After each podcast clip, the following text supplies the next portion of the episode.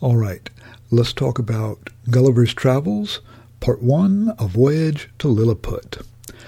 The satire that Jonathan Swift is doing here is quite different in the strategy from the kind of satire that Alexander Pope did.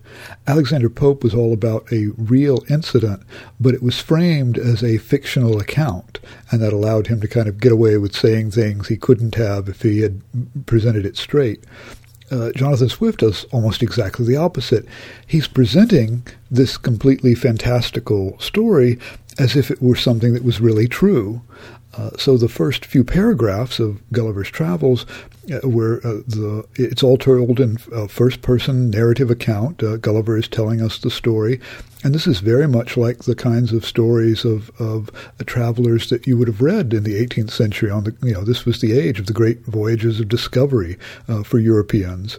Uh, and so it seems that way until we get a, a, sudden turn when he is crash landed on this island and falls asleep and he wakes up and he's been tied down by a race of little six inch tall human beings. Uh, obviously, we're in the realm of fantasy, but it's been it, it, such a, a well crafted uh, reality to it that it gives it uh, more depth and it's very you know he it's very specific. You know he talks about the the, the date that they were they were near Van Diemen's Land uh, in chap in part in chapter one uh, on the fifth of November uh, a la- latitude of 30 degrees, two minutes south. I mean, he's very specific about all that. And throughout this, he tells us the specific dimensions of everything. And again, that helps kind of, that's very different than the kind of fantasy you get in the, the Faerie Queene, for example, which is not making any attempt to pretend that it's really happening. Um, so he finds himself tied down by these little Lilliputians, and they're also another part of the reality is that they're speaking their own language, uh, which of course you know they would if you were in a different country. They would have their own language, so he can't understand them. Uh, and, and, he goes into great detail talking about how they, you know, he uh, they, they, shot arrows at him and uh, they got him the food and were so amazed by how much of it he was able to eat. Um, and uh, they they drugged his wine so they could get him on a, a, a machine to take him into the the capital city. Um, and it turns out that he is uh, living in an ancient temple uh, esteemed to be the largest in the whole kingdom, which, having been polluted some years before by an unnatural murder, was according the re, uh, to the zeal of those people looked on as profane, and therefore had been applied to common use, and all the ornaments and furniture carried away. In this edifice it was determined I should lodge. Now, a couple of things going on here. Again, uh, Swift is is meticulously realistic in his treatment of this. Uh, you know, you need a big building. Well, what would a big building be? It would be like a cathedral. Uh, well, if it's a cathedral, why aren't they using it as a church? Well, it's been profaned in some way. So he's really, again, like like contemporary science fiction writers, he's really thought out all of the, the details of this, which is part of the, what makes it uh, you know so entertaining. I think. Um, but also, uh, they, they you'll notice that there's a footnote that uh, the Norton edition has, where they say that this uh, uh, this murder, this unnatural murder, uh, presumably a reference to the execution of Charles I, who was sentenced in Westminster Hall. Well, it, it, that's possible. That's that. I'm not going to talk a lot about the uh, possible topical references in Gulliver's Travels. Uh, I think you can. I think a lot of people have. But unless you're very familiar with the history and the politics and the society of uh, Swift's day, uh, it, it, they don't really do much for you. I think it's certainly true that the original audience would have picked up those things, but they would have picked them up as very natural cultural references. The same way that, you know, if, if you're watching South Park or The Simpsons today, you don't need a footnote to tell you that it's a, a, a reference to something going on in popular culture. Uh, but if, if you you know trying to explain them to your grandmother, uh, it kind of takes all the fun out of it. Um, in the same way, we're we're in the position. Contemporary readers are in the position of grandmother. We don't really have that cultural background, and so it's hard to kind of get into the the swing of it. But that doesn't really matter, I think, because a lot of the satire is more universal than topical. That is, Swift is not just, he is making fun of specific things in his contemporary society, but he has a, a kind of a larger view than that. He's also making fun of society in general, and we'll, we'll see how uh, some of that works as we go on. So the first chapter, we get, uh, uh, you know, Gulliver is kidnapped by these Lilliputians and tied up and taken to the, the, the temple. Now, I want to notice something that happens uh, in chapter 2, uh, second paragraph of chapter 2. I had been for some hours extremely pressed by the necessities of nature, which was no wonder, it being almost two days since I had last disburdened myself, I was under great difficulties between urgency and shame. The best expedient I could think on was to creep into my house, which I accordingly did, and shutting the gate after me, I went as far as the length of my chain would suffer, and discharged my body of that uneasy load. But this was the only time I was ever guilty of so uncleanly an action, for which I cannot but hope that the candid reader will give some allowance after he hath maturely and impartially considered my case and the distress I was in. From this time, my constant practice was, as soon as I rose, to perform that business in open air at the full extent of my chain, and uh, due care was taken every morning, before company came, that the offensive matter should be carried off in wheelbarrows by two servants appointed for that purpose. All right, so he's going on again. This is part of the realistic detail, but uh, Swift has a lot of the these particular kind of bodily function realistic details in Gulliver's Travels. Uh, he does again this kind of gra- first of all it grounds it in reality. Uh, he you know Gulliver actually has to uh, have a bowel movement. And you know he has to have some place to do that, and uh, he has to have servants who come and take away his bowel movements before any company comes. Um, but part of the reason this is here, and it's throughout not just Gulliver's Travels, but really almost all of Swift's work, is this focus on the uh, the kind of of uh, unflattering physicality of mankind. Uh, so he talks a lot about crap and uh, piss and the fact that we are essentially physical animals. Um, that is is you know, all for all of the kind of the high flown uh, ideas of rationality and what was called the age of reason, Swift was always reminding us, okay, we, we may have figured out gravity, but we still have to uh, take have a bowel movement every day, uh, and we'll see that comes up throughout uh, Gulliver's Travels. So the um, the emperor comes and he talks uh, about him. He's very, uh, very impressive. Says the emperor, he's taller by almost the breadth of my nail than any in his court, which alone is enough to strike an awe into the beholder. Now, this is something that happens quite frequently in part one of Gulliver's Travels. Uh, they're uh, talking about he's so tall and this, you know, very imposing figure. But of course, from Gulliver's point of view, how tall is he? Well, about the breadth of my fingernail really that that strikes awe into everybody.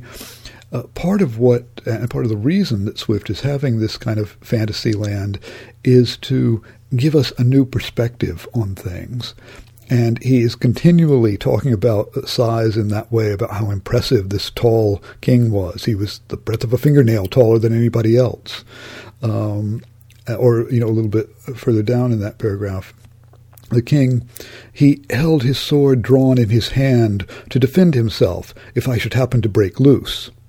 It was almost three inches long.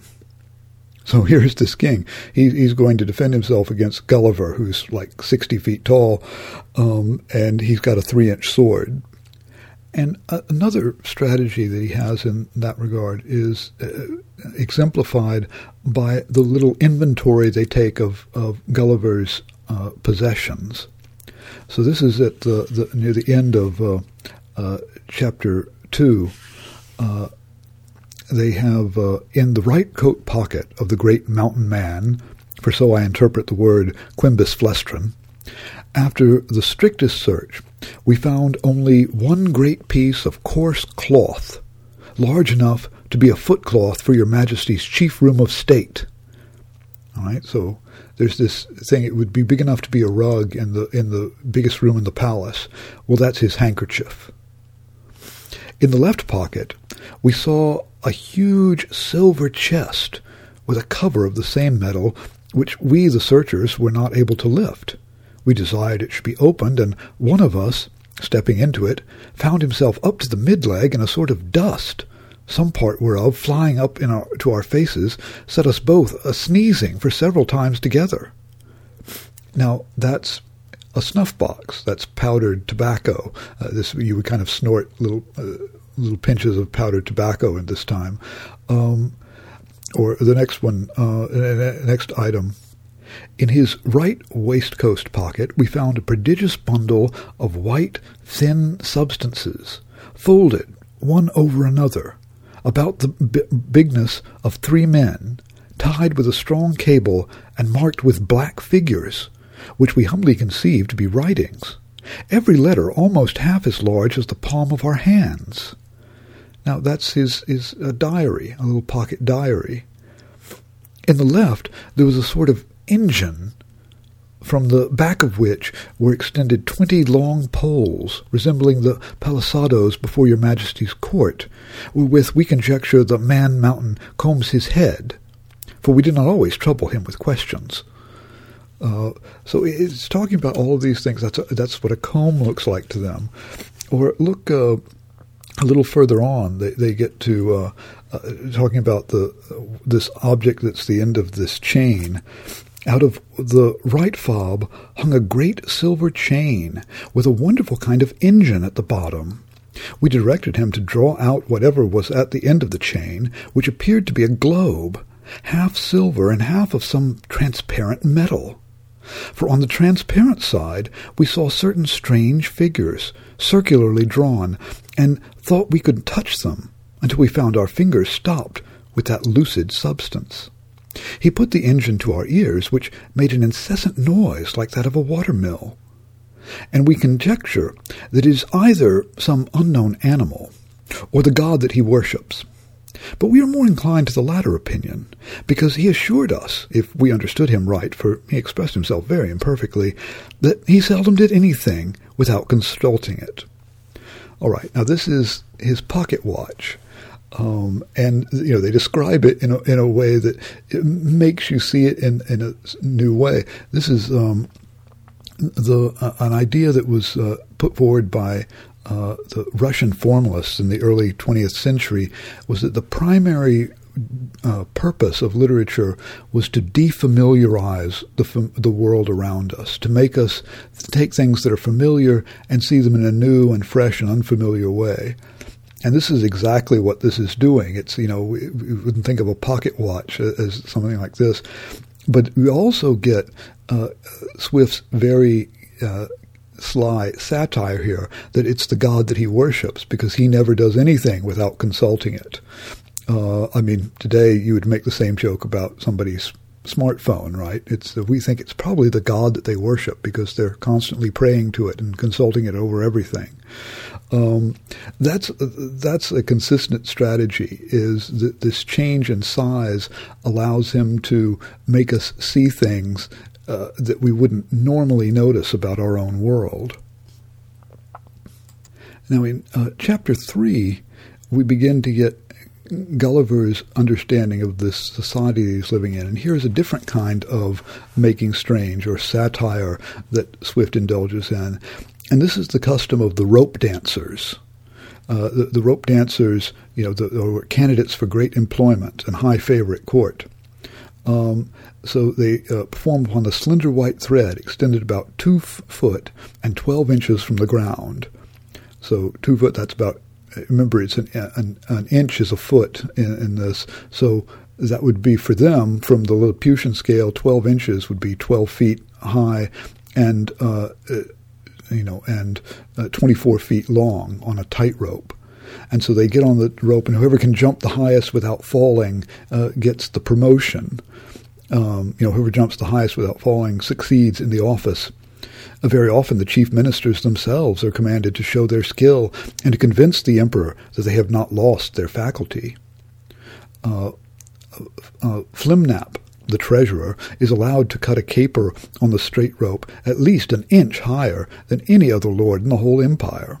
Again, the sense of scale. Wow, he can jump an inch higher than anybody else. Uh, how impressive. Um, but he's also, uh, uh, this is making fun of the whole idea of, of politics. How do people get ahead in politics? Well, they're entertainers, they're rope dancers, they jump and, you know, it, it's a high wire.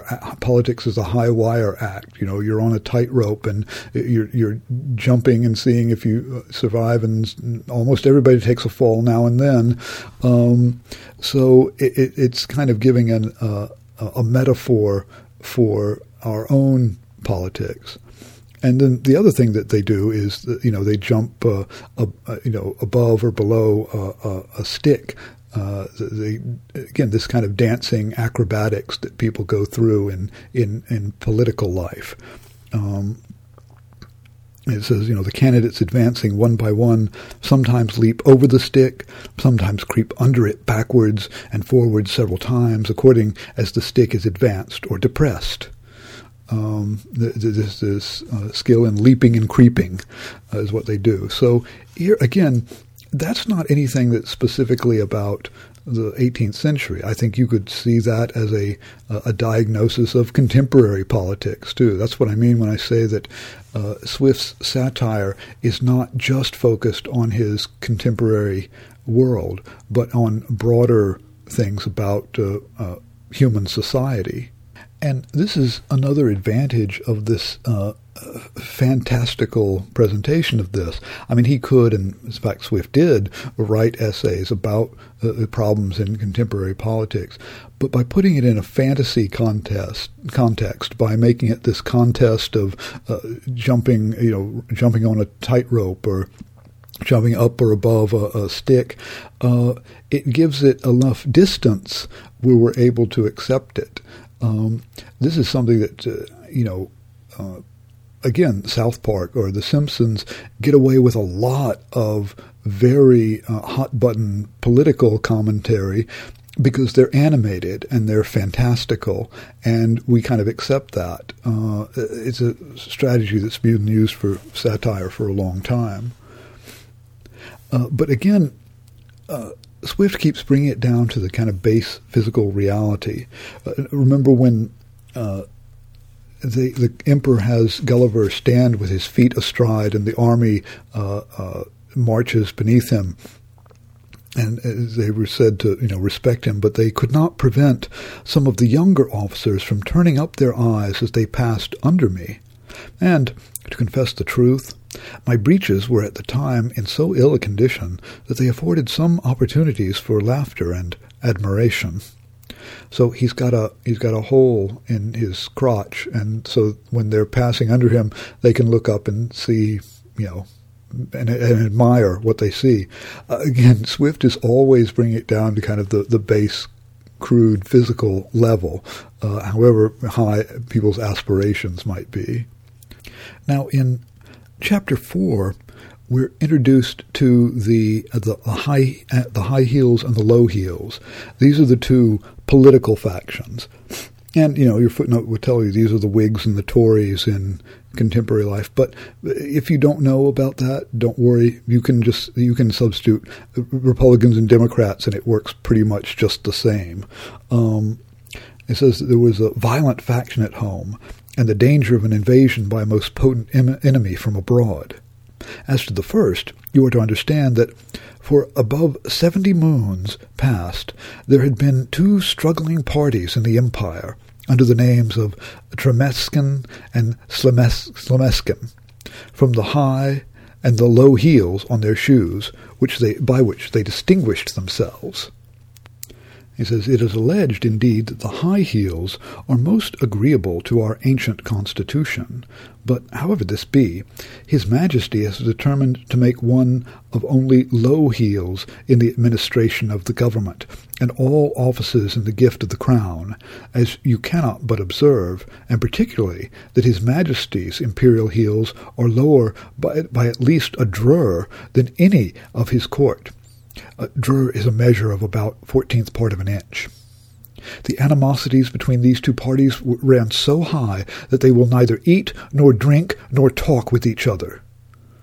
Uh, so, you know, so there, you know, one party is in favor and the other is not, and the high heel and low heel distinction is so trivial that uh, it's a big distinction that the king's uh, heels are a fourteenth of an inch shorter than other people's. Uh, again, these what he's using these Lilliputians to show us that the we we have these we think of ourselves as the great you know kind of rulers of the universe, and uh, the Lilliputians do, but we're obsessed with these trivial distinctions that really don't matter if you see them from a different perspective. You've seen them from Gulliver's perspective, and in addition to the high heels and the low heels, we have the Big-Endians and the little Indians. Uh, the that is which end of the egg they're going to break open, uh, and this is uh, you know kind of Protestants and Catholics. Um, but again, any kind of religious debate would would work. It is more kind of on principle. Uh, they're arguing about such a trivial thing, and look at the original scriptural passage that they are uh, arguing about that all true believers shall break their eggs at the convenient end. And which is the convenient end seems, in my humble opinion, to be left to every man's conscience, or at least in the power of the chief magistrate to determine. Uh, so that's uh, his solution to it. Uh, notice the contrast there. E- either every man can follow their own conscience, or they have to do whatever their leader tells them to. Uh, that those are kind of in conflict themselves. Uh, but the point is that it's this religious argument, and there were these things that were going on. The, you know, the doctrine of transubstantiation, whether when you took the uh, the mass at church, whether the bread and wine literally became the body and blood of Jesus Christ, or whether that was just a metaphor. And people literally went to war and killed each other over that argument. Uh, so Swift is now if Swift had taken that head on, everyone who had an opinion on that would have had their their uh, guard up. But by putting it in a fictional context, where it's a contest about which end of the egg you should break open to eat it from, uh, you, you're allow- again it defamiliarizes. It allows you to see things with a fresh perspective. Now, in chapter 5, the Lilliputians we, we uh, use Gulliver as an, uh, an instrument of war against Blefuscu. And again, uh, you know, uh, Lilliput and Blefuscu were thought of as, eh, for Swift, as England and France, but it could have been, you know, in the Cold War, it could have been the United States and Russia, eh, and, you know, in, in other times it would have been something else. Um, it, it's the whole idea of having the, the enemy and again, from Gulliver's perspective, uh, Lilliput and Blefuscu are indistinguishable. I mean, you can't tell any difference between them, but they think that they're bitter enemies and completely opposed. Uh, and we get this wonderful, uh, again, Swift has a very detailed imagination about how Gulliver manages to uh, steal the fleet of Blefuscu and uh, even and wears his glasses so that they can't hurt his eyes. Um, and he receives the title of Nardak, which is the highest honor that you can receive. Uh, and it says that uh, His Majesty desired I would take some other opportunity of bringing all the rest of the enemy's ships into his ports. And so unmeasurable is the ambition of princes that he seemed to think of nothing less than reducing the whole empire of Blefuscu into a province and governing it by a viceroy of destroying the Big-Endian exiles and compelling that people to break the smaller end of their eggs, by which he would remain sole monarch of the whole world. That's his ambition. He's going to make everybody break their eggs on the small end. Uh, but Gulliver's not going to do that. You know, he's he's helped them out, but he's not going to crush the the enemies the way that he could have. Uh, and this, you know, begins some of his political troubles. Um, as he says, he, he asked for a, a license to go see the uh, Blefuscudian monarch, and was given permission, but very grudgingly. And he begins to get uh, entangled in the political intrigues of Lilliput. Um, and a, a, turning point in this is the the great fire in the imperial majesty's apartment. And if you remember how he how Gulliver helps extinguish this fire. First, he goes and you know he runs there and helps them, you know, the, the firemen, but they're just carrying you know buckets of water, um, and the buckets are about as big as a thimble, and it would take him forever to put out the fire that way. And he left his coat back at home, so he and he could have he can't smother the fire. Uh, but he says, uh, uh by the luckiest chance in the world, I had not discharged myself of any part of it, that is, of all the wine he had uh, drunk the night that night. The heat I had contracted was coming very near the flames, and by laboring to quench them, made the wine begin to operate by urine, which I voided in such a quantity, and applied it so well to the proper places, that in three minutes the fire was extinguished, and the rest of that noble pile which has cost so many ages in erecting preserved from destruction. So again, Swift gets down to very basic bodily functions. How does Gulliver uh, put the fire out? He pees on it. Um, and uh, the the queen is just aghast at this that you know you peed on my chambers and she's never going to live there anymore um, and again the footnote tells you that well this may be an allusion to the, the, the way the queen took uh, some of uh, Swift's earlier writing uh, in a, in a bad way. And it may be, but uh, just in terms of the fictional world, it's understandable that you wouldn't want to live in the house that had been peed on. Um, but again, how else was he going to put the fire out? Now, in chapter six, it's kind of a break from the, the narrative here, and it gives us some of the background of what Lilliput and the Lilliputians are like. And one thing he says in the very first paragraph of chapter six uh, he says that uh, nature hath adopted the eyes of the Lilliputians to all objects proper for their view. They see with great exactness, but at no great distance. I think that's a real key to the, the whole book. Remember earlier when the king looked at um, the the emperor looked at uh, Gulliver's pocket watch, he could see the movements of the minute hand, even though we can't perceive that uh, because they, they see small things. Um, he says, and to show the sharpness of their sight towards objects that are near, I have been much pleased with observing a cook pulling a lark, which was not so large as a common fly, and a young girl threading an invisible needle with invisible silk. So, you know, again, to, to, to Gulliver, it looks invisible. To the little girl, it's very clear. And this idea of seeing with great exactness, but at no great distance. That really sums up the Lilliputians. And as insofar as the Lilliputians are a satirical reference to humanity, it, it's Swift's view of humanity. Uh, we see we're myopic. We see the small little details in front of us, but we don't see the great big picture.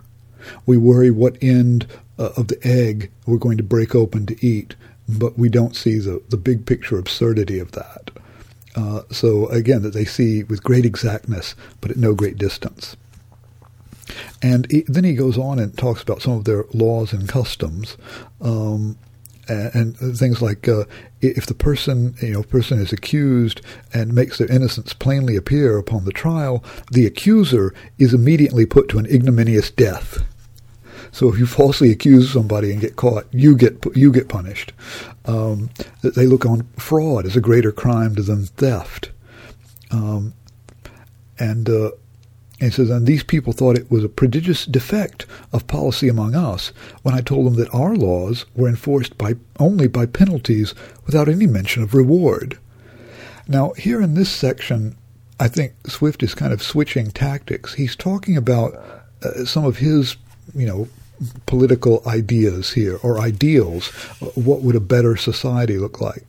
Though he points out that uh, all of this, he says, I uh, would only be understood to mean the original institutions and not the most scandalous corruptions into which these people are fallen by the ge- degenerate nature of man.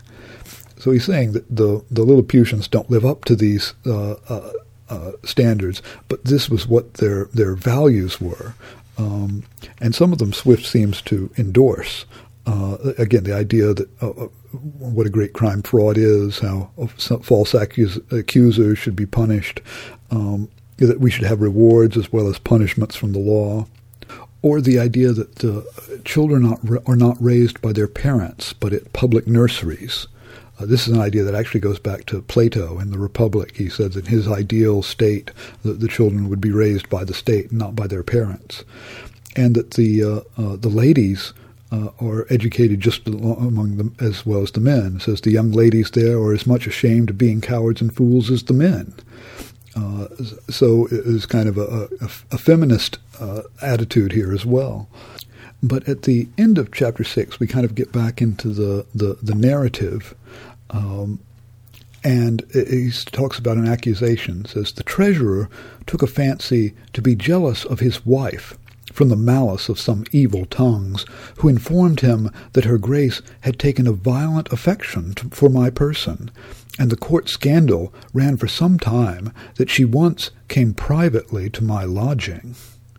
This I solemnly declare to be a most infamous falsehood, without any grounds, farther than that her grace was pleased to treat with me with all innocent marks of freedom and friendship.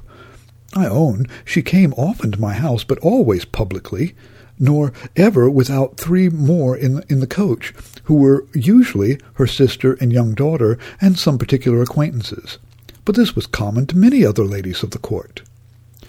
So, uh, what he's doing here, this is the again the kind of scandal that you get in, in court intrigues, and the treasurer thinks that his uh, his wife has been privately to Gulliver's lodgings. Well, now, in, in our world, the implication would be that there was an affair, but that can't be the implication here, can it? I mean, how absurd is that, right? I mean, they they couldn't have a sexual relationship. Um, but he treats it as a matter of honor that uh, you know he would ever have a woman in his private chambers uh, without uh, you know a married woman, no less. Uh, so he goes to you know the, spends a whole paragraph talking about how absurd it is and how uh, he, he, shouldn't be. Uh, no one should believe these horrible rumors about him. And Swift is kind of poking fun at the uh, again, the kind of uh, rumors that you get in in uh, social and political life. And then in chapter 7, we get the articles of impeachment against the mountain man. Uh, and Article 1 Whereas, by a statute made in the reign of His Imperial Majesty Calin Deffar Plune, it is enacted that whosoever shall make water within the precincts of the royal palace shall be liable to the pains and penalties of high treason, notwithstanding that said Quinbus Flestrin, in open breach of said law, under colour of extinguishing the fire, kindled in the apartment of His Majesty's most uh, dear imperial consort, did maliciously, traitorously, and devilishly, by discharging of his urine, put out said fire, kindled in said apartment. Uh, now, this is he's Swift is mocking the kind of legal legalistic language here of these accusations, and again, the context of them makes us see how absurd all of this is. Uh, he he peed he peed under color of extinguishing the fire. Well, they say later in that same very long sentence that he did extinguish the fire. It wasn't under color. It wasn't a pretense. That was what he was actually doing. And also, Think about that law. There's a law that you can't uh, make water within the precincts of the royal palace. Well, that's really not very practical, is it? What do they do? They, everybody has to leave the palace if they have need to pee. Um, that's uh, uh that's absurd. I mean, it, it's again, it's ignoring the physical reality of being a human being. You know, we are we are so pure that we will not make water within the palace. Uh, and so it's a silly law, and obviously there were extenuating circumstances for uh, for Gulliver. Or look at uh, Article Two, uh, where it uh, accuses him of uh, he was under pretense of unwillingness to force the conscience or destroy the liberties and lives of an innocent people. He didn't destroy Blefuscu as the king wanted him to. Again, under pretense of saying that people should have their individual consciences and he shouldn't just kill them because the king wanted to. Uh, so again, the, these articles of impeachment are uh, are absurd, and they reveal the absurdity of real political arguments of a similar kind uh, that, that are made all the time. Again, I'll let you fill in the blanks for whatever political scandal you want to think about. So now the, the court has to come up with a punishment for him. And Gulliver's friends in court uh, say say well we shouldn't kill him. Uh, would uh, please to spare your life and only give order to put out both your eyes. Uh, oh no, we don't want to kill you. We just want to blind you. And says uh, all the world would applaud the lenity of the emperor, as well as the fair and generous proceedings of those who have the honor to be his counselors. That the loss of your eyes would be no impediment to your bodily strength, by which you might still be useful to his majesty. That blindness is an addition to courage, by concealing dangers from us. He says, you know, actually, this will make you braver. You won't be able to see things to be afraid of. Um, uh, and everybody will praise how lenient this is.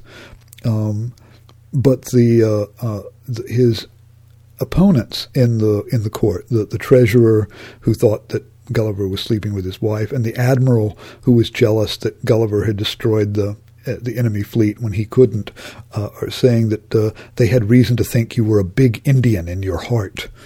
And as treason begins in the heart before it appears to overt acts, so he accused you as a traitor on that account, and therefore insisted you should be put to death. Okay, now look at the, the logic there. Okay, he's saying, really, in your heart, you you believe the, the, the your side with the Big-Endians instead of the, us good, patriotic, Lilliputian Little-Endians.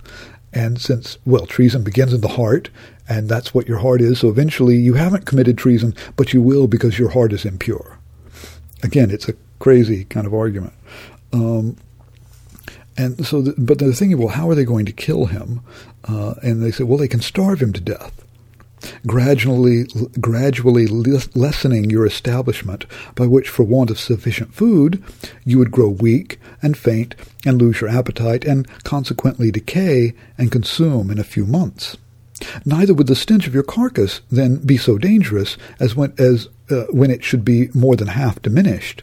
And immediately upon your death, five or six thousands of His Majesty's subjects might, in two or three days, cut your flesh to your bones, take it away by cartloads, and bury it in distant parts to prevent infection, leaving the skeleton as a monument of admiration to posterity.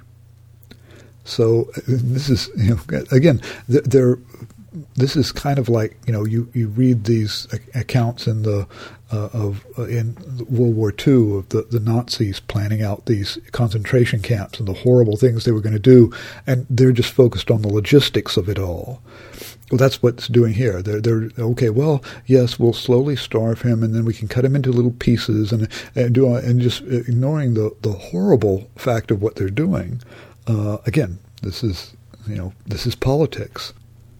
And, and Gulliver points out uh, that the the more these praises uh, uh, were enlarged and insisted upon, the praises of the, the the emperor's mercy, the more inhuman was the punishment, and the sufferer more innocent. So the more you hear everybody praising the king's mercy and justice, the more horrible the punishment is, and the more likely that the guy they're punishing is innocent. Um, yet, as to myself, I must confess, having never been designed for a courtier, either by my birth or education, I was so ill a judge of things that I could not discover the lenity in favor of this sentence, that is, being blinded, but conceived it perhaps erroneously, rather to be rigorous than gentle. Uh, at last, I fixed upon a resolution for which it is possible, uh, it is probable I may incur some censure, and not unjustly, for I confess I own to preserving my eyes, and consequently my liberty, to my own great rashness and want of experience, because if I had then known the nature of princes and ministers, which I have since observed in many other courts, and their method of treating criminals uh, less obnoxious than myself, I should with great alacrity and readiness have submitted to so easy a punishment. He's saying that, well, I was young and innocent then. I didn't know how really bad politics get. You know, being blinded would have been easy compared to what they do to people in other courts. Um, but he's decided he's going to go to Blefuscu because, uh, you know, obviously he's not uh, not safe here anymore. And in chapter eight, now that he's at Blefuscu, he's discovered that there's a there's a small uh, lifeboat uh, that he can use to, to leave. Uh, and with the help of the uh, the Blefuscan emperor, uh, he he retrieves the boat and repairs it and gets it ready for a uh, a journey home. But before he leaves, a messenger comes from Lilliput uh, and says uh, this envoy had instructions to represent to the monarch of Blefuscu the great lenity of his master, who was content to punish me no further than with the loss of my eyes, that I had fled from justice, and, and if I did not return in two hours, I should be deprived of my title of Nardak and declared a traitor. Really, that's, but that's the big punishment. They won't call him Nardak anymore and say he's a traitor. The envoy further added that in order to maintain the peace and amity between both empires, his master expected that his brother of Blefuscu would give orders that to have me sent back to Lilliput, bound hand and foot, to be punished as a traitor. Well, the king of Blefuscu points out, uh, yeah, how am I going to do that? You know I can't bind him and send him back as a traitor uh, if he doesn't want to be. Um, but uh, and they're actually very glad that he's he's leaving. He won't be a political problem for them anymore. And again, uh, Swift is very detailed in the preparation of the boat and what he took and how he prepared all of these things. It gives it a real sense of of reality. Uh, and even though it tells, you know, I set sail upon the 24th day of September, 1701 at six in the morning. I mean, you can't, you can't get any more kind of realistic and specific than that. Uh, but one important uh, point I would make about this is when he gets rescued, of course, nobody believes his story until he shows them the Lilliputian animals that he's brought. Uh, he says they uh, they thought that they there was danger I underwent had disturbed my head, whereupon I took my black cattle and sheep out of my pocket, which, after great astonishment, clearly convinced him of my veracity. So again, this is not a fantasy. This is not like uh, you know the the movie of the Wizard of Oz where it was all a dream. Uh, this really happened, uh, and in fact, he. Um, is able to one of the one of the sheep is eaten by the rats on board, but he gets keeps the rest of them, and they become a, a little tourist attraction that he charges money to. Uh, so again, uh, Swift is setting this all up as something that is actually really happening, not a not a fantasy. And a lot of this, the uh, the Lilliputians are Swift's view of of the modern world. We think that we're this great, these great nations and everything, but if you look at us from the cosmic perspective, the arguments, the political arguments and religious arguments we have look very small and trivial. Uh, and that was the thing that he was pointing out. Now, we're not going to read the, the next uh, uh, part of Gulliver's Travels. That's the voyage to Brobdingnag, which is the opposite. It's where uh, Gulliver goes to a land of giants, where he is the size of a Lilliputian. And this was Swift's view of uh, the uh, kind of the ancient world, the, the giants of classical antiquity uh, that, that uh, were much greater than we are, and we look tiny in their presence. Uh, and it's some, many of the same kinds of satire he does in, in reverse in the in the country of Brobdingnag, Uh, and then in uh, book uh, three, he goes to, Gulliver goes to several lands. Most of them are are kind of parodies of contemporary science and the idea that uh, you know you can use rationality to cure all of your problems. Uh, again, you could think about contemporary uh, um, analogs to that as well. But we're skipping those two books, and I want you to look at part four, which is the voyage to the country of the Houyhnhnms. Uh, yeah, it's pronounced Houyhnhnms, uh, and there are two races that Gulliver encounters in this country. One are the Houyhnhnms, and the other are the, the Yahoo. And look at the way that they're described, what, how, what he sees them, and how he discovers very important things about each of these races uh, fairly early in the book. And notice the way that uh, Gulliver is describing his own society to these people and how Swift is able to get his kind of satirical comments on our own society in that way. Also, unlike the other voyages, there's a fairly extended uh, part about Gulliver uh, returning to the the normal world in book in part four. So think about that and how his experience in the country of the Houyhnhnms has affected him, how he has changed, how his view of humanity has changed, and think about what what point uh, Swift is making here. I think the satire in Book Four is much more complicated and ambiguous than it is in Part One. Uh, but we'll talk about that and think about what is it exactly that Swift is satirizing here. Who is he satirizing? Um, and so we'll talk about that and uh, many other things next time when we discuss Part Four of Gulliver's Travels. If you have questions uh, about anything, let me know at drmarkwomack at gmail.com. I thank you for atten- your attention, and I will talk to you next time.